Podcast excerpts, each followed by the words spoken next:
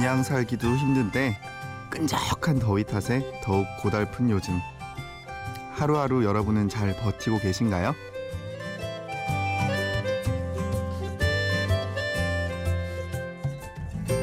심야 라디오 DJ를 부탁해. 오늘의 DJ를 부탁받은 저는 여전히 청춘들의 왕언니로 불리우는 남자, 청춘 칼럼니스트 장재열입니다.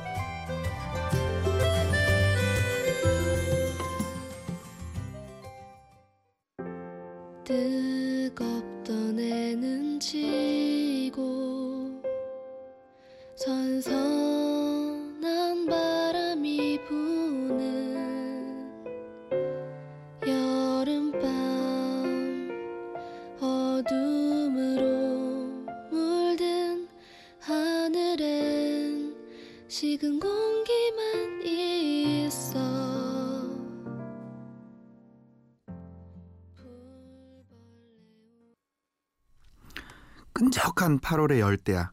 첫 곡으로 함께 하신 곡은요. 헤르츠 아날로그의 여름밤이었습니다. 안녕하세요. 고민 들어주는 청춘 상담가 좀 놀아본 언니 장재열입니다. 사실은요. 제가 지난 5월에 여러분들 한번 찾아뵀었는데요. 그때 방송 나간 후로 아주 그냥 SNS가 난리였어요. 한 세 종류 정도의 메시지를 많이 받았는데 한 개는 어 저 친구들이랑 지인들이 막 우르르 막 SNS에 몰려와가지고는 야 너 목소리 가식 아니냐고. 오프닝 시작할 때까지 끝날 때까지 네 목소리인지도 몰랐다. 막 이러면서 엄청 성토의 메시지를 보냈고 또 하나는요 저한테 이메일로 고민 상담을 받았던 친구들. 제가 고민 상담 가고 또 필명이 좀 놀아본 언니다 보니까 그 친구들의 메시지가 정말 많았어요. 음, 찰석같이 언닌 줄 알았던 그 친구들이 이 방송을 듣고 어머 어떻게 남자였어? 헐 막 이런 것들이 정말 많이 와가지고 그 두 개가 제일 많았던 것 같아요. 그리고 세 번째는 피디님의 한마디가 있었네요. 다음번에 방송 해주실 땐요 좀만 더 편하게 해주세요. 네 그렇습니다. 그래서 그냥 오늘은 좀 편하게 이런저런 얘기 들려드리려고 왔어요. 음, 한마디로 정의를 하자면 언니인 듯 언니 아닌 언니 같은 오빠와 함께 떠는 여름밤 1시간의 수다 타임. 뭐 그렇게 되겠네요. 일단 노래 좀 듣고 올게요. 아이콘 아팝의 All Night 그리고 옥상 달빛의 희한한 시대.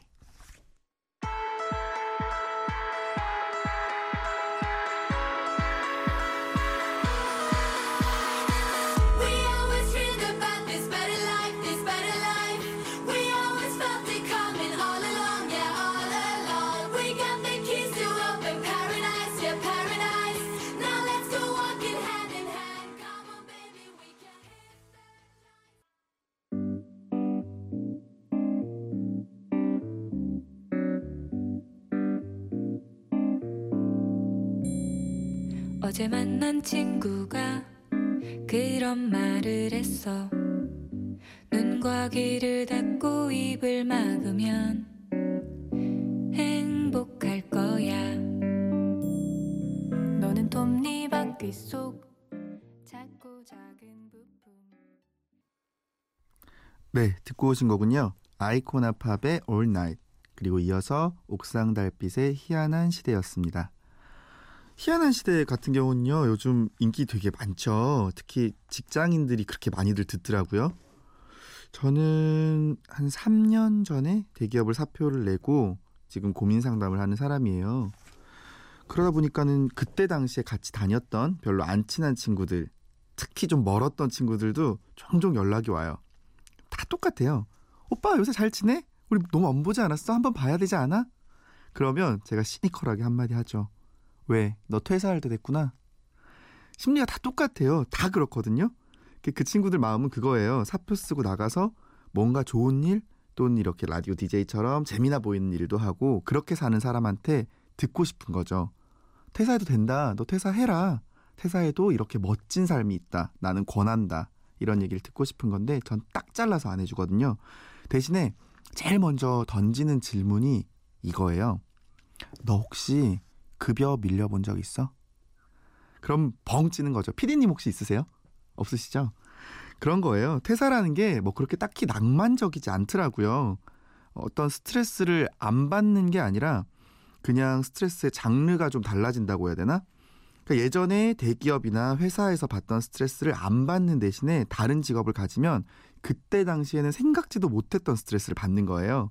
다만 이 장르의 스트레스는 그래도 내가 좀 버티겠다. 그때보단 낫다. 그 정도로 살아가는 것 뿐이죠. 아마 인생이 다 그런 거 아닌가 싶어요. 좀 염세적인가요? 다음 곡은요.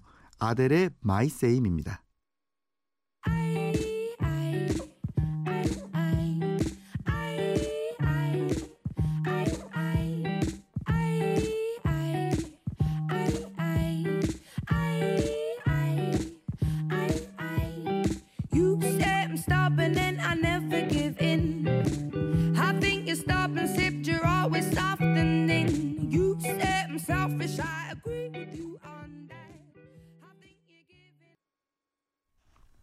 아델의 My Same 듣고 오셨습니다. 재밌는 게요. 어, 정작 저한테 아주 가까운 친구들은 앞서 말씀드렸던 것처럼 그런 고민 얘기들을 잘 안 해요. 제가 항상 너무 많은 고민 얘기에 이렇게 치여 있을 때도 있고 그러니까 야, 뭐 나까지는 그렇게 너의 어깨를 무겁게 안 할게. 그런 얘기를 되게 해 주는데 고맙죠. 음, 이 노래는요. 아델이 친구를 위해서 만든 노래라고 하더라고요. 가사를 보면 넌 너무 도발적이고 난 너무 보수적이야. 넌 모험을 즐기고 난 굉장히 조심스러워. 너와 날 하나로 묶는 건 말이 안 된다고 생각하지만 우린 참 잘 섞이지. 이런 가사인데요. 여러분도 이런 친구 있으시지 않나요? 정말 안 맞을 것 같은데 잘 맞는 친구. 저한테는 이 노래를 추천해준 친구가 그래요. 주영이라고 대학 신입생 때부터 벌써 한 10년 넘은 친구인데요. 저는 이렇게 언니 언니라고 불릴 정도로 여성스러운 면이 있는데 이 친구는요 보면 딱 상남자예요. 검은 오토바이 타고 다니고 재킷 입고 다니는 그런 남자 그런 타입이거든요. 저희 집 컴퓨터 고장 나면 와 와서 고쳐주고 야 나 여기 용산역 5번 출구인데 어딘지 모르겠어 막 그러면 오토바이로 태우러 와서 집까지 데려다주고 그렇게 막 남자 상남자 같은 친구인데 안을 들여다보면 그렇게 깊은 마음의 상처도 있고 눈물도 많고 그렇더라고요. 저는 또 막상 외형에 비해서는 마음이 강한 편이니까 들어주고 위로해주고 또 그 친구가 실현당하고 힘들 때는 가서 막 같이 살듯이 하고 밥도 해놓고 오고 또 반대로 제가 실현당했을 때는 그 친구가요 한 3개월을 내내 아침 일찍 와서 저를 태워서 등교하고 하교할 때까지 기다리고 또 와서 저녁 차려 먹이고 자기 집에 귀가하고 그랬어요. 그렇게 끈끈한 사이가 되다 보니까 후배들이 막 놀랬죠. "헉, 저 무서운 선배님을 막 때리고 옆에서 막 야야 하는 저 여자 같은 저 선배는 누구지? 뭐지?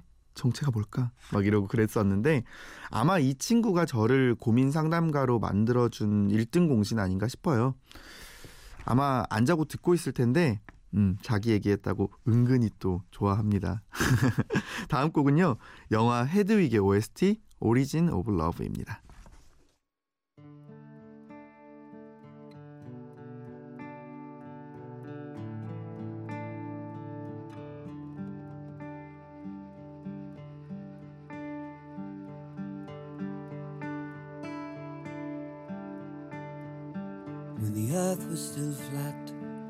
And clouds made of fire and mountains stretched up to the sky, sometimes higher.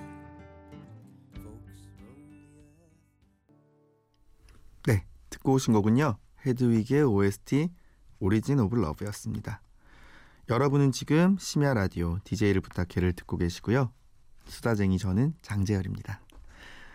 어, 제가 아까부터 계속 친구 얘기를 많이 하죠. 네. 사실 제가 친구가 참 많은 편이긴 해요. 가끔은 막 체력이 방전될 정도로 많아가지고 이런 하소연도 하죠. 야, 나는 내 몸이 내 게 아니고 한 30명 정도의 지인이나 친구들이 30등분으로 나를 찢어서 나눠 가진 기분이다. 그런 생각도 많이 하곤 해요. 하도 만나자 만나자 하는 연락이 많이 오니까 가끔 막 지치면 친구들한테 소리도 막 지르죠. 야, 나 어릴 때 그렇게 친구 없더니 몰빵으로 지금 다 받는 거냐? 뭐 이렇게 얘기도 해요. 음, 어릴 때는 제가 왕따까지는 아니고요. 은따 정도였던 것 같거든요. 뭐 이유는 대충 짐작하실 만하죠. 예, 기집애 같다고. 그러니까 어릴 때는 남자애들이 공부 잘하고 운동 잘하고 이런 게 되게 중요한데 그런 걸 다 떠나서 일단 여성스러우면 그 뭐라고 해야 될까요? 교실에서의 그 최하의 계급 수드라 같은 그런 게 있었죠. 그래서 저는 너무 힘드니까 그 참 여성스러운 걸 고쳐보겠다고 운동도 되게 열심히 했었어요. 운동도 되게 열심히 했는데 그렇게 하면 어떻게 되는지 아세요? 운동을 잘 말 잘하는 말괄량이 여자애 같은 애. 그렇게 되더라고요. 그래서 음 정말 힘들었는데 근데 웃긴 건 지금은 그 양성성이 저한테 가장 큰 힘이자 역량이자 매력 포인트이자 그렇게 되니까 그리고 그걸 인정을 하니까 옆에 사람이 참 많아지더라고요. 결국 그런 말 하잖아요. 당당한 사람이 사랑받는 거라고. 근데 그 당당함이라는 게 내 잘하는 모습을 계속 어필하는 게 아니라 내 아픈 모습을 보듬고 인정하고 그래 나 아파 이렇게 말할 수 있는 데서 오는 거 아닌가 그런 생각을 좀 합니다. 고민 상담하면서도 친구들한테 제일 강조하는 부분이기도 해요. 노래 듣고 이어갈게요. 제국의 아이들의 후유증 함께 하시겠습니다.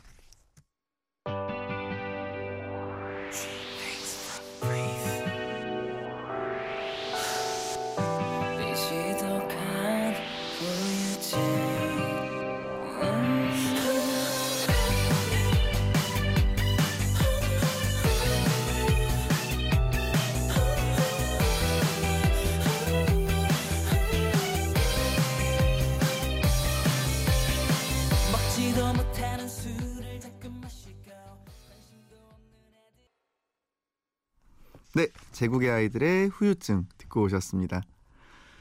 음, 사실 저 같은 캐릭터를 가진 사람이 요즘 꽤 있어요. 이미 방송국에도 꽤 있죠. 네, 유명하신 분들. 듣고 오신 노래 제국의 아이들 멤버 광희 씨가 대표적이죠. 그쵸? 닮았나요? 어느 날부터 사람들이 저가 말을 하면 다 그 얘기를 해요. 야, 너 광희 닮았어. 그러면 제가 항상 거기에 이렇게 대꾸를 하죠. 야, 내가 나이가 몇 살인데 걔가 나를 닮은 거지? 내가 걔를 닮아. 말 똑바로 해 막 이러거든요. 근데 말을 그렇게 하긴 하는데 저는 광희 씨 참 좋더라고요. 그 이 휴유증 노래도 그거 아세요? 광희 씨가 부르는 파트가 한 개도 없어요. 광희 씨가 1초도 노래를 안 부르거든요. 그러니까 정말 그런 모진 세월을 거쳐 오면서도 처음에 비호감이라는 말 참 많았잖아요. 나와서 막 자기 얼굴 성형한 얘기로 토크쇼에서 막 어필하고 비호감 놀이다 뭐 그런 얘기도 들었는데 지금의 광희 씨가 있기까지 사실 본인 스스로도 얼마나 많은 자존감과의 투쟁이 있었겠나 그런 생각을 하게 되더라고요. 그래서 자존감의 문제를 겪는다는 고민을 보내오는 친구들한테 그런 얘기를 많이 해요. 얘들아 내가 제일 멋지게 보는 연예인 누군지 아니? 그러면 막 뭐 별의별 연예인 다 나오는데 제가 그러죠. 야 광희야. 그러면 에? 막 이러는데 사실 저는 그럴수록 광희 씨를 더더욱 응원을 하게 되는 것 같아요. 언젠가 자존감의 아이콘이 되지 않을까 그런 생각을 하면서 그래서 다음 곡은요 음, 자존감에 대한 노래로 좀 준비해 봤어요. 선우정아의 뱁새 함께 하시겠습니다.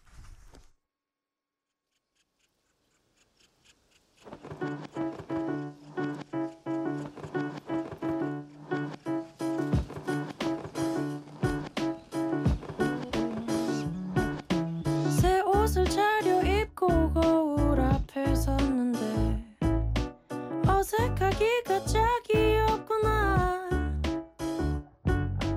그토록 탐을 냈던 값비싼 외투인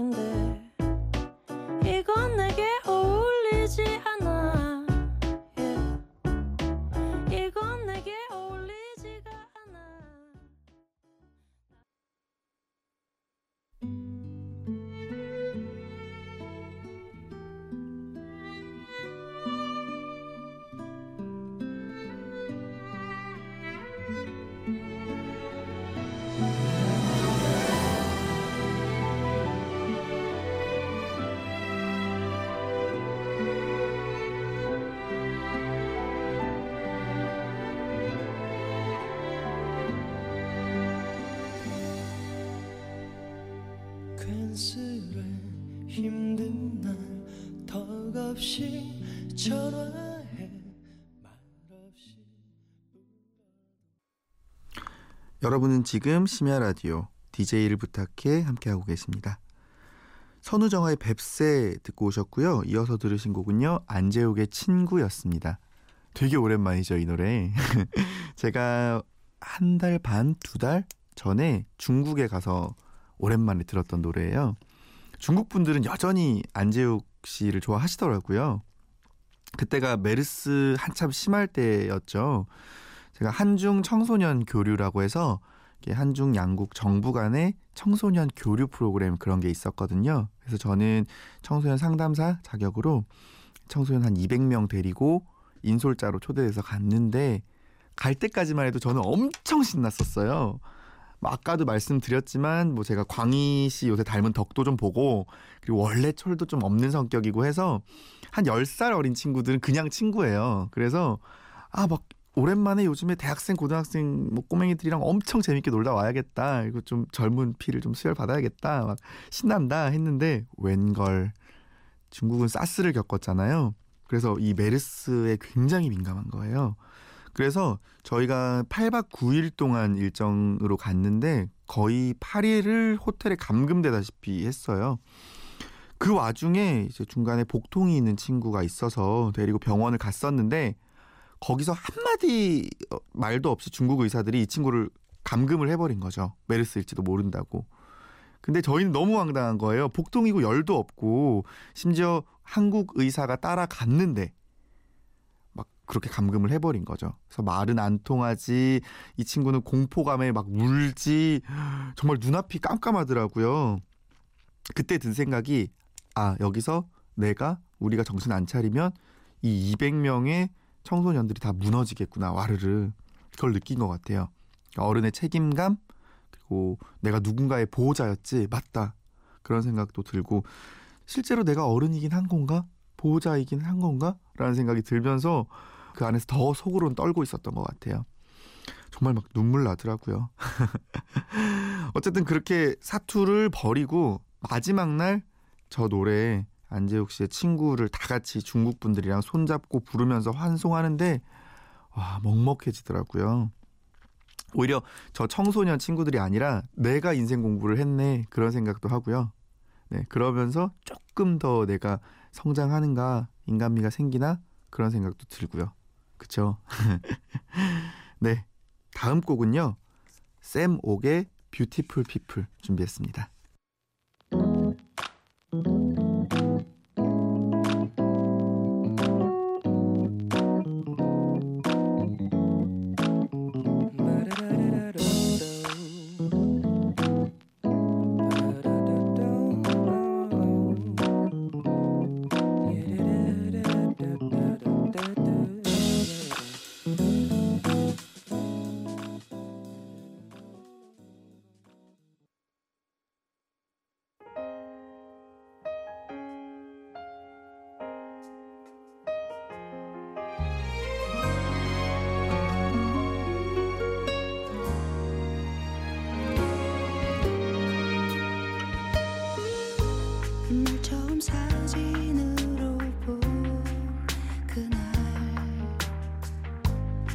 99년 1월 31일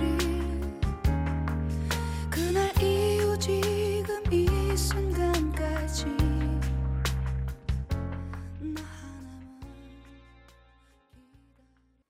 네, 오늘 한 시간 어떠셨어요? 어우, 벌써 또 금방 마칠 시간이 됐습니다. 처음에 이 DJ를 부탁 받을 때는요, PD님이 먼저 제 칼럼을 읽고 연락을 주셨던 건데, 사실 이번 두 번째 할 때는 제가 먼저 PD님께 연락을 드렸어요. 저한테 한 번 더 부탁해 보실 생각 없나요? 막 이러면서 다른 분들 두 번 하시는 분들도 있지 않아요? 막 이러면서 제가 막 들이댔죠. 어, 별다른 게 아니고요. 그냥 여러분 한 번 더 뵙고 싶었어요. 저한테도 참 의미 있는 한 시간이었거든요. 음, 정말 잊지 못할 한 시간? 그랬던 것 같아요. 그래서 이번엔 기름기를 좀 쫙 빼고 솔직하게, 진솔하게, 그리고 수다스럽게 함께 했는데요. 피디님 어떠세요? 진솔했나요? 네. 느껴지셨어요? In my heart? 네, 그쵸? 완전 콩글리시죠?